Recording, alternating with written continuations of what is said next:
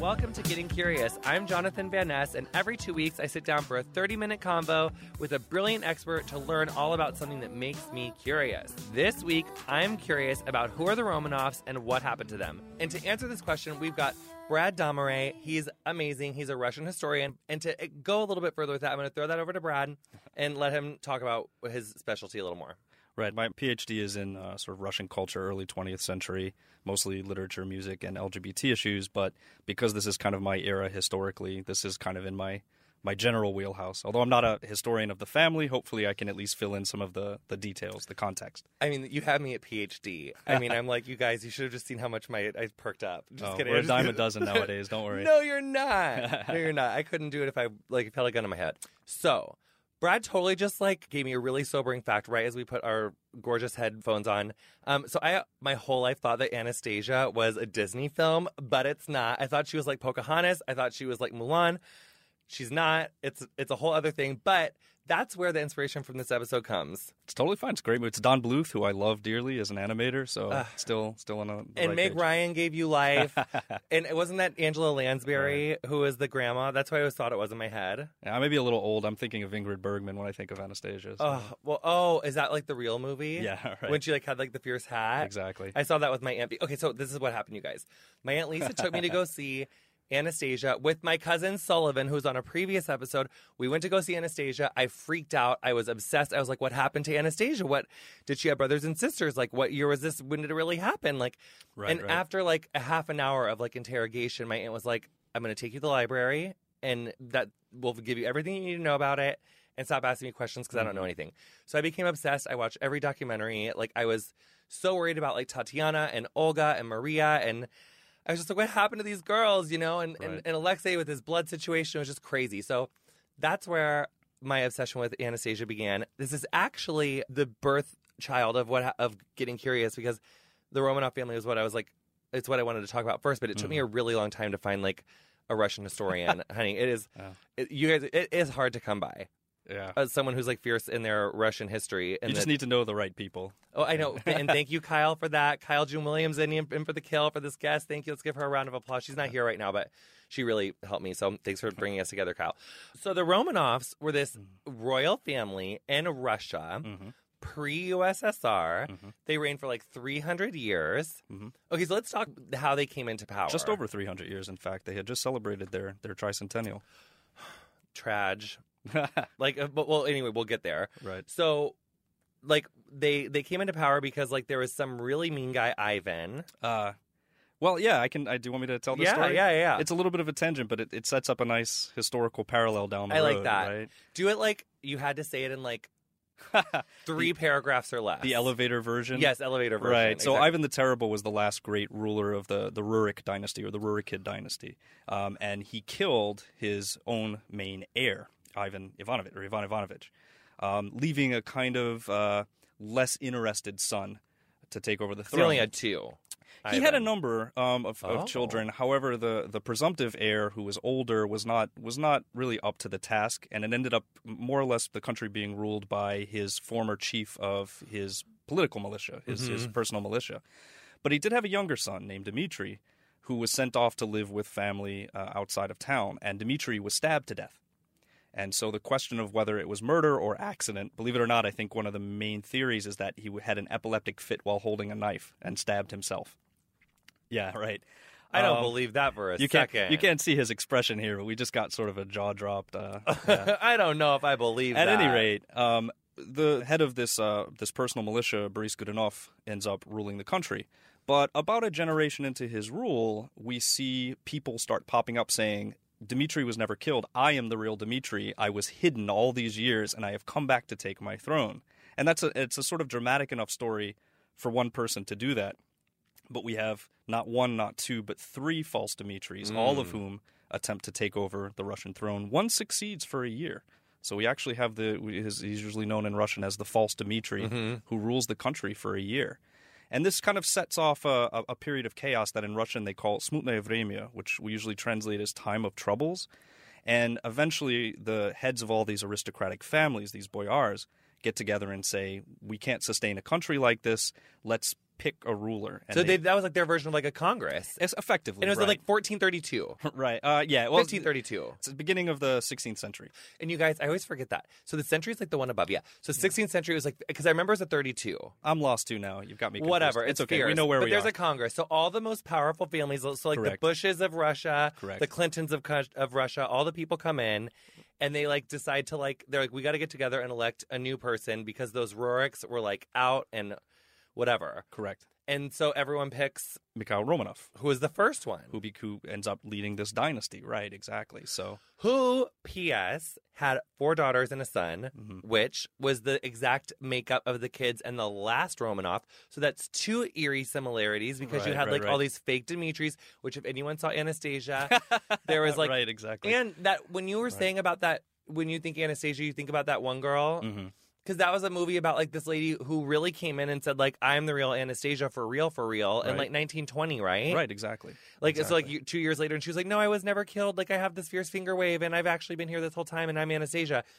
Which actually we know that she was full of it now because do, that could right. DNA wise did not match up, honey. Right. But good look on her for trying. She looked good doing it in that she movie. fooled a lot of people for a very long time. She did. Probably herself. I, I'm not sure that she knew the difference, to be honest. Oh, that's like a whole other mm-hmm. podcast of like like on Mm-hmm. Right. her because like sh- that's like parts. But anyway, so so Mikkel gets elected, Mhm. and then like he goes, five other people go, and so then we've got Nicholas the Second was Mm-hmm. Anastasia's dad, Correct. but his dad was, Alexander III. And what was his story? Okay, so Alexander III was considered a very repressive, very autocratic ruler, uh, partly because his father had been assassinated. Uh, his father was Alexander II, the great reformer of Russia who set free the serfs, among Yes. other things. And there was nine attempts on his life or something. Yeah, many attempts, and even the one, even the attempt that succeeded was was a bit sort of Keystone Cops. There were bombs being thrown that were missing, and Yeah. Alexander kind of got out of his carriage to see what was going on. It just, it, yeah, it was a very messy assassination. But he still got home to say like like one last Right. word to that cute German lady who he fell in love with, right? Nicholas saw his body. Nicholas II was there. Oh, really? Yeah, yeah, yeah. He was already Oh. born at that point.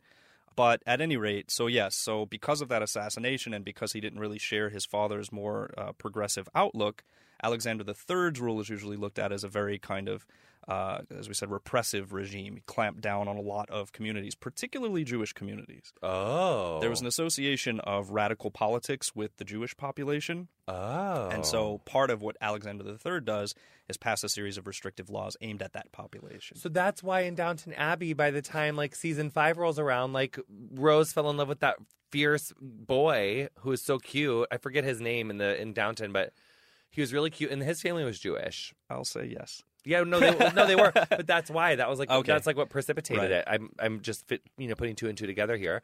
So Sure. that's interesting. So he was like he put the clamp down. He had big T trauma from like his dad being assassinated, and he was real liberal. Like the dad, His father was, yeah, his right? father was. At least in the first half of his career. As he got older and, and saw the sort of backlash against his reforms, he grew more conservative uh, Right. with time. And so then he comes in, or Alexander the 3rd Mhm. comes in, and then when he died, people were like devastated because his whole yeah. Well, it depends. I mean, obviously the Jewish people were not oh yeah, not him, but all the people. oh, you mean like, Alexander the Second? or Nicholas the second, the Too last. many, too many Alexanders. There's so many Alexanders.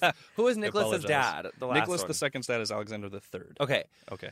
yeah. So let's talk about that. So like when Nicholas the second's dad, Alexander the third, came into power, there was a big debt. Like from freeing all the serfs, there was like a whole Mhm. situation.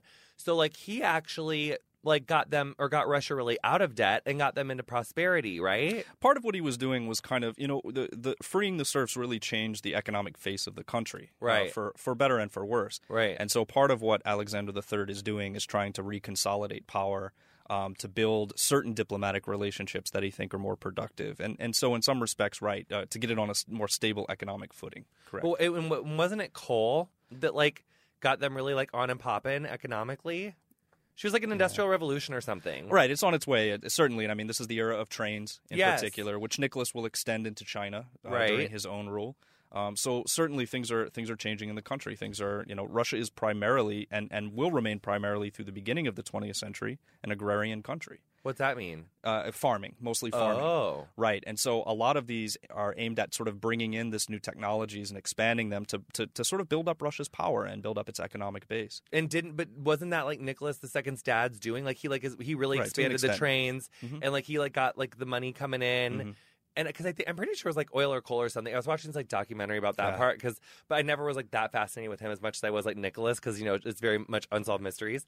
But Right. um, I mean, I'm, I'm a humanities major, so, you know. oh my god, I know. And I'm like, I'm like, I- okay. I like have like a murder porn history problem. Like I'm like it's it's- all right. I need to not, you know, it's like it's like weird. Whatever. So um but so he really got them out of debt and then when he died there was like this big ass like Russian like train procession with his like Mhm. baby body and then Nicholas the 2nd the Mhm. last czar comes into power in like what year? Oh, geez. Uh, Eight- would have been, yeah, it would've been about eight. 99? 1899? Yeah, it was sort of the end of the 19th century. I don't Mhm. remember the exact year. Like It's the my very, like, weak spot. The very like la- oh well cuz it's like right at the beginning Yeah, of your right. like of yours Right, I get exactly. it yeah. Yeah. So he comes into power hmm and then he marries Alexandra. Very good. Right. And then tell me, Right. so tell me about all that. So yeah, so tell me what he came into. Well, he came into a really odd situation because, among other things, his father really didn't trust him to run the country. I think Alexander III expected to live a lot longer, and so Mm. he didn't really prepare Nicholas at all. Um, and Nicholas was, was somewhat coddled. Uh, he he had refused a bunch of other attempts at marrying him off until he met Alexandra, who he liked quite a bit. She was uh, from uh, what is today Germany, and they were related. She she was, by the way, a, a granddaughter of, of Queen Victoria. Oh You know that, right? yeah, So, I mean, all of these families are related, right? yeah. Um, but he found her. He fell in love with her. They were married actually a few weeks after his father's death.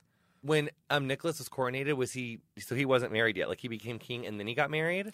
Um, I, what the official order of events, I'm not entirely sure. Um, I know that uh, what his father died in around like early November. They were married in late November. I'm not sure which came like the official. But it was like in the same month Right. It was in the same era. because they just had to get right, it together. Right. Because like he was going to be king and like you can't really be single king or you can. I mean, you can. Right. but it, it looks later. better to like Sure. But so, but that was a thing too, because like Russia historically had been like, you know, friends. I'm doing an air quote thing, you guys, like Uh-huh. allies, if I'm going to use the big girl word Right. for it. But they'd traditionally been allies with Germany.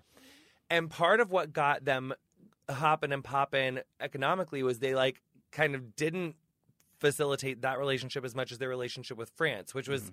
Alexander the Third's doing. Right, because like didn't he like he like kind of broke ties up with Germany and got more with France? Right. Russia's always had a very strange relationship with France, a very kind of love hate thing. right. Um, and this is also, uh, you know, this is the lead up to World War One. So Right. In addition to everything else, we also have all of these, you know, secret treaties being signed behind the scenes. But yeah, Russia is cultivating a, a relationship with France, and in fact, uh, they initially tried to marry Nicholas to to a French woman. We need to take a quick baby break, but we'll be right back in one minute to hear more about who are the Romanovs and what happened to them, honey. Girls, stop the presses. The 2016 Max Fun Drive is just around the corner. Join us for the best two weeks in podcasting and show your support for getting curious and maximum fun. We'll have a very special, very fierce guest, Margaret Cho, and amazing exclusive gifts for new and upgrading members. It all kicks off March 14th and runs for just two weeks, so don't miss out on the excitement. Mark your calendar and find more information at MaximumFun.org. Welcome back to Getting Curious with Jonathan Van Ness. We've got Brad Desare. He's here. We're talking about the Romanovs. Who are they? What happened? Um, so basically, we just got our coffee and we did some Mhm. fierce googling to get exact dates. And um, so Alexander the Third dies like in November of '94. Mhm. He then his son uh, Nicholas II gets married to Alexander the Alexander from Germany. Right, right, right. They get married. He starts officially reigning, but he doesn't actually go through his fierce coronation party until the mourning period is over, which is in 1896. Right, more or less. So he starts in 1896. And so, and that is kind of starts off as a shite show because Correct. at their wedding, basically, you tell the story. Well, the, the, the, the issue was that the procession that was there it was it was somewhat chaotic, and, and, and there were large crowds, and people were trampled, and, and yeah, the people died during this uh, procession. So um, what ended up happening was that uh, because they were trying to build these diplomatic relationships, when uh, one of the French uh, diplomats visiting had effectively offered him, uh, uh, had, had, effectively offered to receive him, he couldn't refuse. But it looked very callous, ha- having so many people had just died at the same procession, and so uh, it starts off this kind of theme that you see running through Nicholas's reign about a, a, sort of rift that has developed between the emperor and his people. Because right. there's really a very strong sense of even when Russian people are angry at the government, they tend to kind of keep the emperor separate. Like he he loves us. He's our real father figure. And that doesn't work with Nicholas in the same way, and that ends up having really bad repercussions down the road for him. Because really, like, what's so, okay? So, like, so you know, his dad, who like everyone was kind of like revered a little bit, unless you were Jewish, but like all the other people revered him uh-huh, because he got like all this money and kind of got Russia back up in like good standing, like in the worldview as far as like their strength. So, but then he breaks ties kind of with Germany, gets up with France, and then his son marries this German lady. Mm-hmm. So immediately everyone's like a little bit like, uh, like she's German. And then at their wedding party, they're like, everyone come down here and get gift bags. Right. Way more people come than they think that they're going to get. All these people stampede. People die over these gift mm-hmm. bags to come see the new czar and his, what do they call like a czar wife? Well, at this point, they were emperor and empress. That was kind of the, the, bigger title ever since Peter the Great. But it, their their list of titles they had was about a page long. Yeah, because they had the, it was like right. Alexander Alexandrovich, Emperor of Russia, autocrat of all Russias, Tsar of this place, etc., etc., etc. So many titles. Right, Tsaritsa is what we would say. Oh yeah, I love right, that. Right, that Tsaritsa. Yeah. So so there's this big stampede. Mm-hmm and all these people die and so from the and then like two days later nicholas turns up at this like french guy's party, which mm-hmm. he had to honor because he'd already like RSVP'd, so he couldn't right. not do it. But that looked really bad in the press, mm-hmm. in the you know like 1900 press. press well. Well, in the 1900 press, honey. um, what and, was allowed to be published? Because actually, censorship was really bad, uh, especially coming from his father. But people still yeah. found out about it because like, they people did. really right, like right. were not having that. Exactly. Things things do get around. So then that so then that you know gets off to a bad foot. Then they start having babies. They have babies, mm-hmm. and it turns out Anastasia's not the only one, honey, in the party. We've mm-hmm. got four daughters. That's right. Which that was kind of there was like Maria, Tatiana, Olga. I'm not saying in order here, and then Anastasia, but I do know Anastasia was the youngest of them. Correct. It was like Correct. Olga, it's, Maria, it's Olga, Tatiana, Maria, Maria. Anastasia, right? and they were all like super fierce, great heads of hair on these girls. So sad, like can't even like their pictures were really pretty. I or at least I think so. And but I love a vintage picture. And then they finally have a son, the youngest one, Alexei, mm-hmm. but he's got hemophilia. Correct. So that's an issue. Correct. So then like and and it's not looking good like throughout Nicholas's reign because like there's like that Russo right I would say that the real turning point uh, you know historians will differ on this but I, I agree with those who say that the real turning point for Nicholas II is 1905 1906 because this is when Russia loses the Russo-Japanese war and it may not sound like a big deal but consider that Russia hasn't won a big war in a while and no European country has ever lost a major war to an Asian country. Mm. And so Russia kind of went into it thinking it would be easy and instead was its its mil- its navy was obliterated. Yeah, um, they spent a lot of money too, right? Exactly. The country started going through a depression. People were going on strike. Military, iron workers, people were going on strike about this, and all of this culminates in a peaceful procession led by a man by the name of Georgy uh, uh Gapon, who's a priest, and he's going to lead this kind of peaceful protest uh, to the Winter Palace. And when the po- protest gets there, the military, not really knowing what to do, start firing on them. And that's the moment that a lot of people believe fully severs this relationship between Nicholas and his his people because they don't understand. He didn't give the order, mind you. He wasn't there. But the sense how could how could our father, the emperor, allow this to happen to his people? Um, sours, I think, that relationship greatly, and it launches into a full-on revolution. Russia has a revolution in 1905. Nicholas agrees to a few concessions, but he doesn't take it seriously. He thinks that if he allows them, you know, relax censorship for a year, maybe a little bit of representative government for about a year or so, and then he immediately rolls them back, he thinks that it'll just pass. And it, of course, it doesn't pass. It and grows is, and exactly. it grows. And then World War One starts. Correct. And because and that starts a lot because Germany's like fearing in circulation mm-hmm. because like Russia and France are like besties behind the scenes right. all of a sudden Germany's not having that. There's this big war. And then who starts to come to power in Russia? Like what? So I guess the question here is mm-hmm. what precipitates the Romanovs? Like what really goes down? Like in that scene in Anastasia uh, when everyone's running around and they're storming the palace and stuff. What was the real? Oh, what precipitates the revolution in Russia? Yeah, like but like the Romanovs like really going down, like the night Oh, when they I get see. kidnapped. Like who kidnapped them? I see. I what see. was the tea? Well, part of what happened at that point was that Nicholas was away. Uh, he had taken some very bad advice and named himself commander in chief of the military, which he had no experience doing. Um, and how old is he? I wonder. uh, at this point, he was in his late 40s. Mm.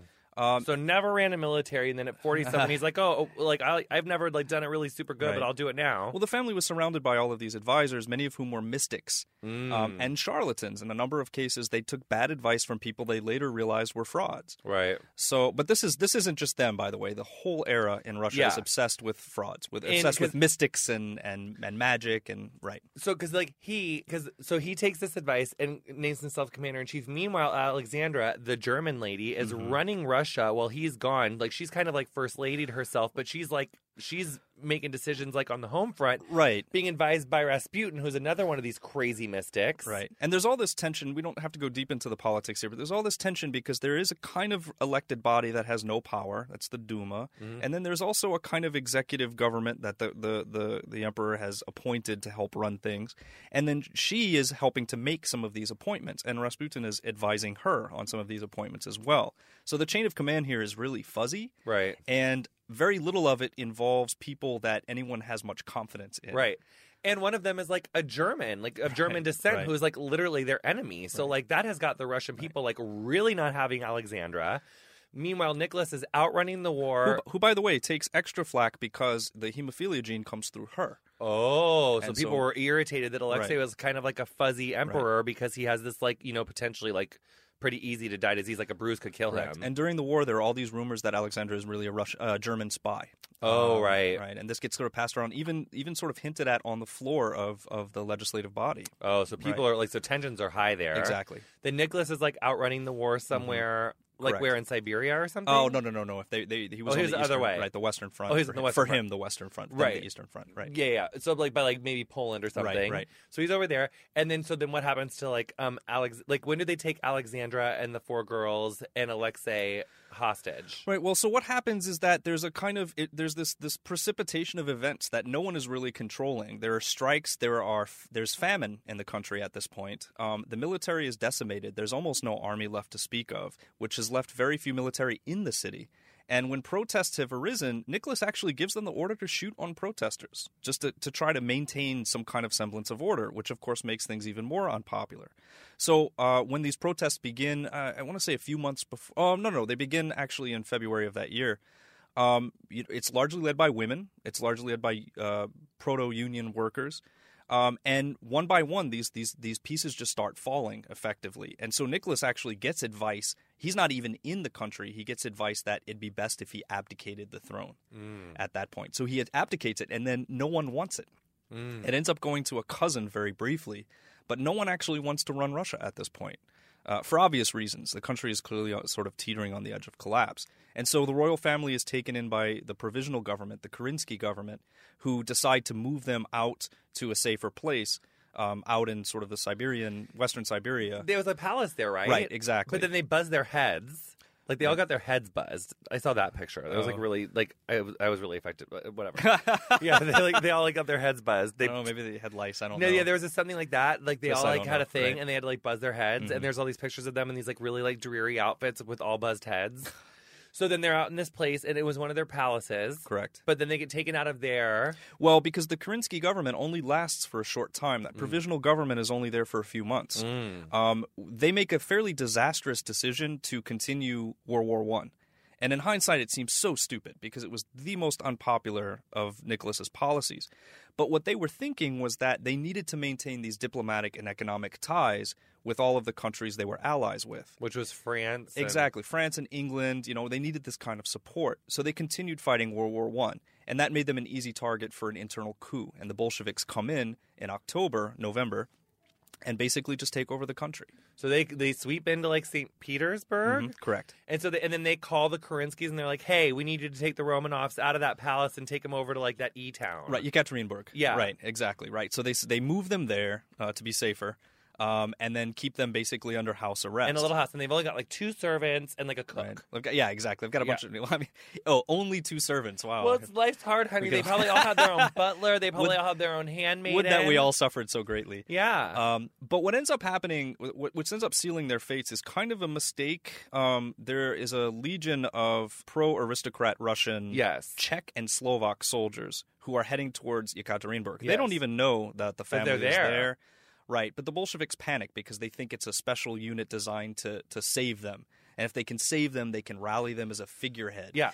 Right. And and it, this really gets into the kind of I mean we don't have to go into this but you know if you want to talk about how how tangled the politics were of, of World War 1 and and what's going on here is that Russia's having this revolution and a bunch of Czech and Slovaks who may not have much love for Russia for real are actually fighting for the Russian aristocracy because the Russian aristocracy committed against the Austro-Hungarian Empire who currently control what is today Czechoslovakia. Right. So right, this Which was that Ferdinand thing, and that's right whole- exactly. It's all it's all tangled But, up. but but then basically, so the Bolsheviks were fearing that this that these pro uh, aristocratic forces were coming for them, and then but basically they say to Germany like, look, we want to side with you and break the French thing. We want to be mm-hmm. your friends again, like to Germany. And Germany's like, okay, that's all well and good, but if the Romanovs are alive, honey, how do we know that they're not going to seize back power and like be friends with the French again? So isn't that what made the Bolsheviks call over to Yekaterinburg and be like, hey, make him pose for a picture, but we're actually going to knife him to death? I think I think it really I think what really precipitated that point was just this advancing army. They thought that this that yeah exactly they're they're afraid that that if the Romanovs are rescued that it will strike a severe severe blow against the Bolsheviks for sure. So they're all chilling at this little like well Mhm. not chilling, but they're all Yeah. in this like little hideaway, you know, they're there and then basically like this night happens and they're like, "Oh, hey, we need you to pose for a picture."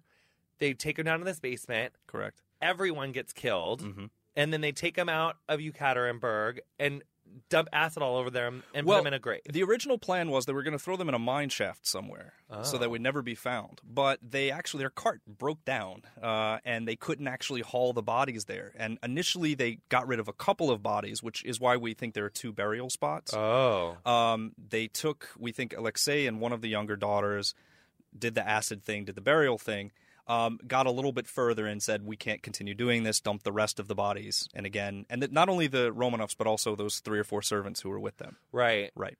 And so then so then they all die, Bolsheviks take control, World War One ends. Fast forward, fast forward, fast forward, fast Okay. forward, and then it's like it's 2015, and this story, you guys, is still Still not, ongoing. It's still ongoing. So now Right. what's happening? Well, uh, if we can, if we can rewind a little bit, right? I, I just, uh, just because Yes. this, I think, sets up part of the stage. Uh, because no one really knew where the bodies were, or even knew hundred percent sure that there were bodies, apart from memoirs. Yeah. It, it it opened up the the possibility of all these pretenders to the throne, and this Yes. is where the sort of Anastasia story uh, comes in, right? Um, and it wasn't really until the 1970s that anyone actually actively went out or actually successfully went out searching for where this burial site was. And it wasn't exhumed, I don't think, until 1991, Oh. Right? So up until that time, no one really knew what bodies were even there. Right. And then there was DNA testing, but there were also that we knew from the very beginning that not all of the bodies were there. They found the second burial site first. Oh. And we knew that there was a child missing and that one of the younger daughters was certainly missing, right? Right. Especially once DNA testing showed us that the rest were Romanovs. Um, but then the second one was found sometime later, and then those were retested as well. Um, but already there was a lot of pressure on the post-Soviet government to to uh, canonize the Romanov family as martyrs, so to Right. speak. So that'd have right? been like Boris Yeltsin or something. Right, and Yeltsin Yeltsin was under a lot of pressure at the end of this at the end of his term because the country was collapsing, and so one of the things that he helped to kind of push through was to get the Romanov family, the existing at that point Romanov family, which was everyone but Alexei and one of the daughters, um, into the Peter Paul Cathedral, specifically buried there. Um, they were, I think, they were declared. Um, not not quite saints, but not quite uh, martyrs. Martyrs usually means you die for Christianity. Right. Russia has a thing uh, like it's actually you want to talk this historical parallel again. The very first Russian saints were called the we I say passion bearers, the Mm. people who suffered, Mhm. and that's now what the Romanovs are as well. So almost like the first, Got and it. The uh, last of the imperial Russians have the same designation. It's kind of interesting. Oh, I love. There's like so many of those there. Right. But so they got all basically all of them buried except for Alexei and Maria, Correct. and then they think that they ended up finding Alexei and Maria, Correct. and now they're not buried there. but some people want them buried there. Right. But the Russian Orthodox Church wants to make absolutely sure that like all of them are who we think they are. Right. The Orthodox Church's official line is they don't want to tell people that certain bodies are these people because since they are saints, since they've been canonized, they become holy relics and they'll have pilgrims, they'll have people come praying to them, and they don't want to quote mislead people. right, Right. Have them praying to a false Exactly. relic. But no one really believes that that's the. I, you know, I don't want to get in trouble with my Orthodox listeners here, but no one really believes that. Um, I mentioned to you before the show that the, the the sort of official liaison of the Orthodox Church on this issue was let go after he admitted that he was fairly certain that all the tests were positive. Um, if for whatever Meaning reason that everyone is who we think they are. that so everyone is who we think they are, right? And- including Maria and Alexei. Correct, correct. Um, and there there have been accusations over years of tainting the materials, which of course is possible. Um, there there have been there's been some anger over the way that the Orthodox Church has been played for political purposes. Um, keep in mind that part of the reason that this all happened, like we said, might have been to burnish you know Yeltsin's image. Um, and even Nicholas uh, II himself had had effectively used his political power to force the Orthodox Church to do things they didn't want to do. Right. When he So- was still like when back in Right, there was a promise given them one of, by one of their mystic advisors that if he named uh, this this guy Seraphim of uh, Seraphim Sarovsky, if he named him a saint, then he would have a male son. Actually, and that was the bargain that they made. They effectively forced the church to do that. So it um, soured that little that alliance a little. Yeah, I think the I think the Orthodox Church is, is is not willing to be that political football, so to speak. Um, but at the same time, their their reluctance on this has kind of gone past any reasonable skepticism. So people aren't quite sure what it is they're waiting for, and it might have to do with which sort of subset of their adherents they're they're less willing to anger. So basically, at this point, they just want to like kind of stall and figure out Right. exactly where their ducks are and figure out like. But it's it's so interesting. So word on the street is is that we basically think that this is who they are. I, I I would say that that we are as as sure as we can be about something like this. so we There's don't. no doubt, right? We yeah, we don't think that there's like actually like four. You know, like or like a whole bunch of descendants of the actual Romanovs running around because they all escaped or something. right. Like At least they aren't direct in Jersey. They right. Yeah. But then, but then you did see like some of like their extended family in in Downton Abbey. Actually, Mm-hmm. Right. there is some uh, Russian aristocrats who pop up here and there. So there were some like extended members of the family who Sure. were exiled and escaped before. Sure. But yeah, so it's like in this this movie that isn't Disney, as I find out. Essentially, it's you know it wasn't this. Mm-hmm. I mean, they were. It's not. It's really not an animated movie type deal. These people were totally killed That's right. super tort or like sad but you know what their dad it was just a whole story that we just don't know that much about like here Right. which And- is why and- i wanted and- to talk about it And what doesn't help too, I think, is that most of what we get are firsthand accounts, memoirs, and memoirs tend to be unreliable. And so, Right. trying to figure out exactly what happened, you know, there there are different versions of how they were killed and exactly when they were killed, and you have to kind of judge based on, well, how much do I trust this writer at this moment? And it's led to this whole cottage industry. I mean, there are more Romanov books, I think, than almost anything else in Russian history. People are fascinated by it, and, understandably. and i am too Yeah, no, it's it's like how you play book. telephone from like 1919 and Right. it's like we just you just don't really know. Do you have any, or do you have anything that people like need to like read about or like or like look you up on to, to follow your like Russian? oh no no and- no! I'm I'm I'm fairly anonymous. Thank God. Oh, I love that. That's fierce. I love that. So a little side point, just if I Tell make me. before we go. Yes. A lot of people also don't realize Nicholas II is the first Russian ruler to appear on film. And this actually also changes his relationship to the people because you could go and see your sort of short films and news serials, and you could actually see what Nicholas looked like moving around in a way that previous generations of Russians never could. You know, so our entire understanding of how people related to the leadership in that era is very, very difficult for us to look back onto.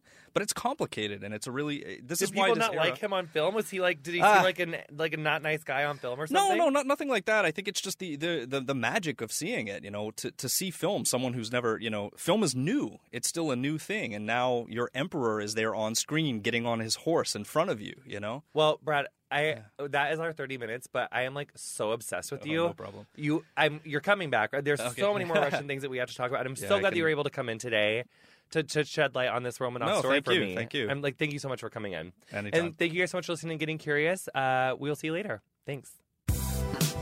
You've been listening to Getting Curious with me, Jonathan Van Ness, and my guest this week, Brad Damaré. If you want to follow me on Twitter, I'm at the Gay of Thrones. On Instagram, I'm at Gay of Thrones. Also, look for our Getting Curious group on Facebook, become a member, and tell us what you're curious about. Our theme music is Freak by Quinn. Girl, thank you so much for letting us use it. I love the way it sounds. If you enjoyed our show, please tell us about it, comment on it, tweet it, share it, Facebook it, let your friends know. Um, thank you so much for tuning in. Leave us a gorgeous five star review. Thank you so much to Phantom Door Studio and Ben DePalm for starting those off for us. Getting Curious is produced by Christian Duenas and Colin Anderson for MaximumFun.org. Hey. MaximumFun.org. Comedy and culture. Artist owned. Listener supported.